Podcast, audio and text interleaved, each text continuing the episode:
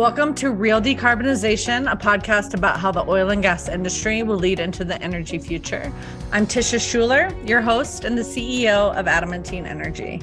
This series of mini pods accompanies my new book, which is called Real Decarbonization How Oil and Gas Companies Are Seizing the Low Carbon Future. On today's show, I have a really interesting guest I learned so much from. Arnab Datta, who's senior counsel at Employ America. So he received his law degree from George Washington University Law School, and he also has an MS in Foreign Service from Georgetown University. Before he started Employ America in 2020, he worked as a legislative fellow for Senator from my home state of Colorado, Senator Bennet and he was a law clerk on the Senate Judiciary Committee. You can learn more about Arnab in our show notes and more about Employ America in our show notes. I learned a lot from this conversation. I hope you do too. Here's my conversation with Arnab Datta. Arnab Datta, welcome. Thank you so much for joining me on the Real Decarbonization podcast. Thank you so much for having me. I'm uh, looking forward to jumping into this topic with you because in my book, I make a case that oil and gas companies and leaders can and should be engaging with a wide range of stakeholders. And when I met you, I thought, oh my gosh, here's a real opportunity to have different kind of conversation around labor and around the oil and gas industry. So I'm hoping you could just introduce us by telling us a little bit about your work with Employ America and how you got involved in oil policy.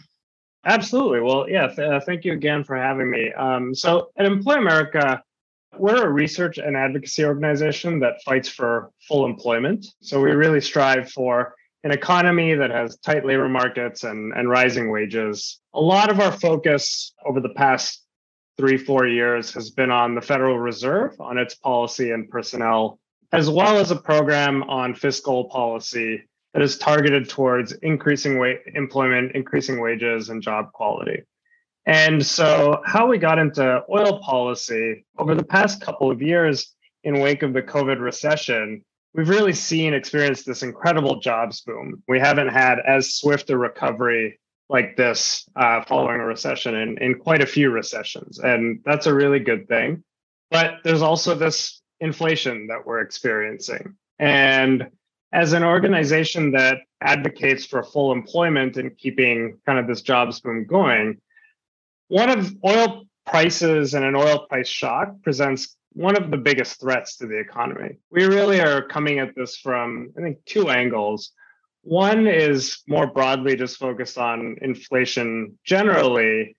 One risk to the economy right now is that the Fed, under a lot of pressure to address inflation, really goes overboard and induces us into a recession. And we're trying to find as many avenues outside of the Fed's blunt tool of interest rate increases to impact inflation. And because oil prices both have, you know, an enormous impact on people's pocketbooks, but also translate and pass through to other sectors of the economy. One way we can really mitigate inflation and, and lower it is by is by encouraging oil prices to stay low or at least stable. And so that's one piece of it. The second, and, maybe in some ways more direct piece, though, is that oil shocks are pretty harmful to the economy and tend to cause recessions themselves. And so, to the extent that the government can take action today to prevent future oil shocks, that is going to increase the chances that we can keep this big jobs boom going. And so, that's kind of really how we got involved in oil policy.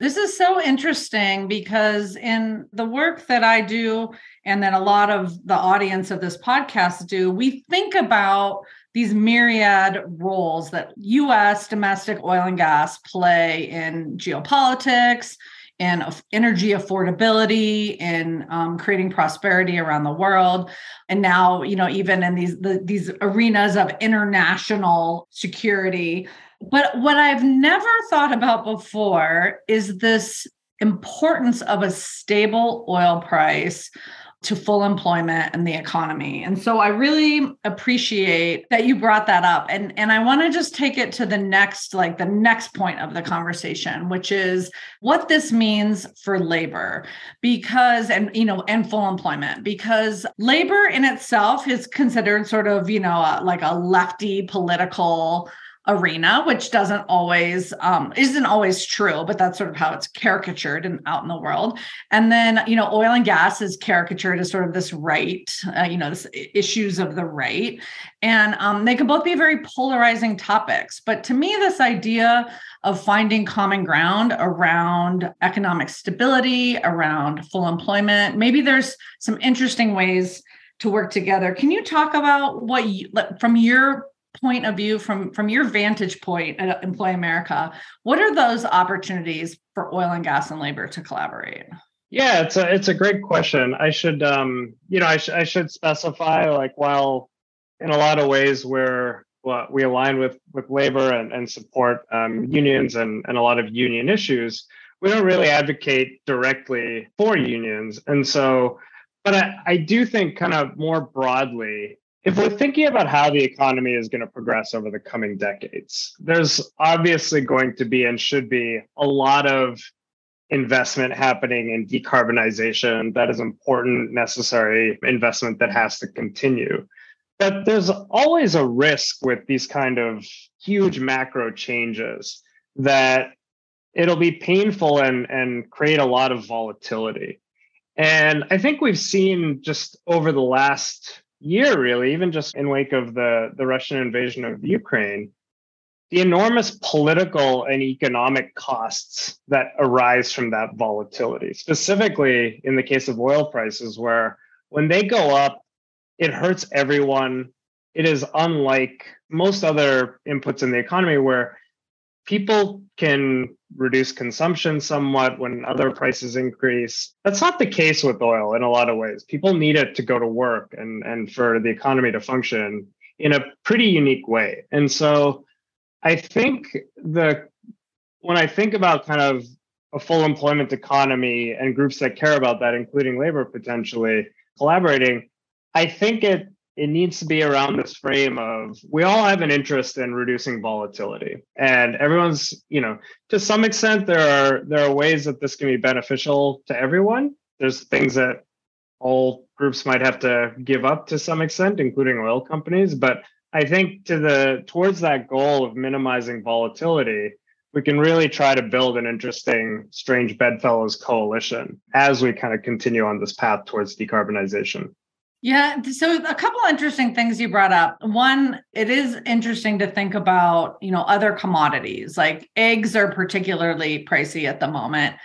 Many of us, for many reasons, can avoid eggs. But your point that there's just this foundational, I like to think of it as like the almost literal lifeblood of the economy of the way oil moves around. It's just its its role is just different and central.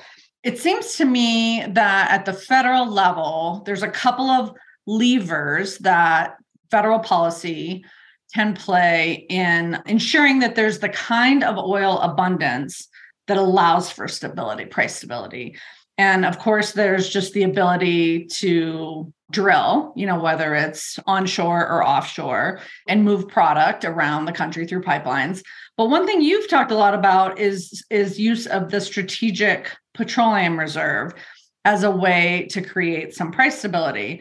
And I'm curious if you could talk a little bit about why that's important and also maybe why it's controversial if it is because I actually don't know and I think it would be really interesting to hear you to hear your perspective on that. Yeah, absolutely. I think um, there's a couple things I'll start with I'll start with the second question, which is why it's controversial. There tends to be skepticism in a couple of ways about the SPR, regardless of whatever the activity or action it's undertaking in, that it can really impact the global oil market. You, you tend to hear this that know, even President Biden released about 180 million barrels of oil, 1 million barrels per day. And one of the criticisms you tended to hear from folks was, you know, the oil market is 80 90 million barrels of oil per day how is you know 1 million is just a drop in the bucket And I think the the point that that misses is that commodity prices are really set at the margin. And so over the past couple of decades, it's really just, you know, an imbalance of 500,000, 1 million, maybe 2 million barrels that drives these huge swings. And so, to the extent that you can even impact it at that margin, you can actually have quite a sizable effect on the price of oil. Another criticism I think that people come with is that the SPR was really intended to be a national security asset. It, it should only be used for, for those purposes. And it, this isn't really about managing price. And I think those criticisms are a little bit confused, at least. You know, for starters, I think if if a, a Russian invasion of of Ukraine of an ally, you know, the first in, you know first kind of war we've seen on European soil in, in quite some time, doesn't necessitate the use of this emergency reserve. I'm not sure what type of national security threat would. But also in the SPR statute, there is a, a explicitly contemplated role that acquisition for the SPR should have certain market effects. And those include things like boosting domestic oil production and, and increasing our security um, in that sense. So this really was intended, and at least with respect to the acquisition power, to have the impact of increasing domestic production. And so, what we've really been advocating for is for the SPR to engage in fixed price contracts, including through forward contracts and put and through the sale of put options, so that producers can take those contracts and then invest knowing that they will be at least somewhat insulated from the super cycle dynamics that have really plagued the industry for the past couple of decades. And one major asset that the SPR has that you don't really have a lot of places is it has trem- like quite considerable storage capacity. And so to the extent that you can use the acquisition power to help producers produce more and invest without some level of risk of uh, volatility, the more likely we are to kind of unlock a lot of the production potential we have. I like this idea of thinking of the SPR in, in those terms, in addition to security, as as ways of increasing domestic production by de-risking those investments. Can you translate that further to full employment just back to your mission because I'm guessing you might get a little heat for for taking on this topic in the context of promoting or encouraging domestic oil production when it's fashionable to want to decrease domestic oil production. So, uh, can you translate for us or talk about how you translate that to, to your skeptics? How does that translate to full employment? Yeah, absolutely. So, I think I I mean again to to start off with, I think to reiterate, if we let oil prices, you know, if we don't manage this as a as a problem, if we don't manage this volatility, we're liable to a recession on the upside risk when when oil prices go to 120 130 140 we're more likely to kind of have the economy go into a recession. And then on the on the kind of downside if when prices crash again you tend to have less political will to decarbonize. You see more people engaging in purchases of gas guzzling vehicles. And so it's not just that we want to boost domestic oil production for the sake of it. It is really about reducing that volatility because at both sides of it, we end up kind of hurting our, our economic and political goals. And so that's kind of that's one big piece of it. I think another thing is if let's say every person, every driver in America said tomorrow, I want to buy an EV, we would not have enough EVs. Um, we don't have enough lithium. We don't have enough of the inputs that we need to meet that supply goal. And so, even as we decarbonize, oil is still going to be pretty important to the economy. And to the extent that that demand is there, I tend to think it's better for us to onshore as much of that as possible where we can kind of control it within our jurisdiction. We have we have higher standards for um, things like methane emissions or groundwater usage. We can we can fold those standards and even better standards into some of these contracts that I've been talking about. So one of the things that we proposed earlier um, in the in the first half of last year was that you can use this acquisition authority and say to producers, look, we're going to give you certainty. We're going to sell you a put option at a price where, regardless of what the price is at that spot moment, you'll be able to sell it to us and know you can take a profit. But in return for that, we're going to actually require some higher standards, or at least the best standards on some of these environmental impacts. And to me, that's a better trade off than it being produced offshore in other countries where some of these standards, some of these environmental standards, some of these labor standards aren't really as strong. As long as people are demanding oil, it's going to be produced to some extent. And I think if we can produce it here in more responsible ways, that's better. Yeah, I couldn't agree more. I always think that the the best cleanest, most sustainable, and in all of, of the senses of the word molecules are produced in North America. And I, I really do like your idea of using the purchasing power of the federal government to lock in those expectations of domestic producers and really through something like that likely just raising the expectation bar across creating a new floor for um, sustainability expectations. Can you tell us how your proposals are being received and do you see momentum? What's the status of these ideas now? Yeah, so you know, I should give a little plug for our, our website, www.employamerica.org, where you can see we've done a lot of continued advocacy on on this idea of the DOE selling put options and engaging in other types of kind of market contingent acquisition so it can stabilize prices and, and improve the investment outlook for domestic producers. So where it is now is near the end of last year, in, in the last quarter of last year, the Biden administration and the Department of Energy actually finalized a pretty groundbreaking rule and what that did is it's a, it's a very minor change in the regulation, in the acquisition regulation, that allows the Department of Energy to engage in fixed price contracts. And that really just un- unlocks a, a lot of creativity and a lot of flexibility for the SPR's toolkit for acquisition.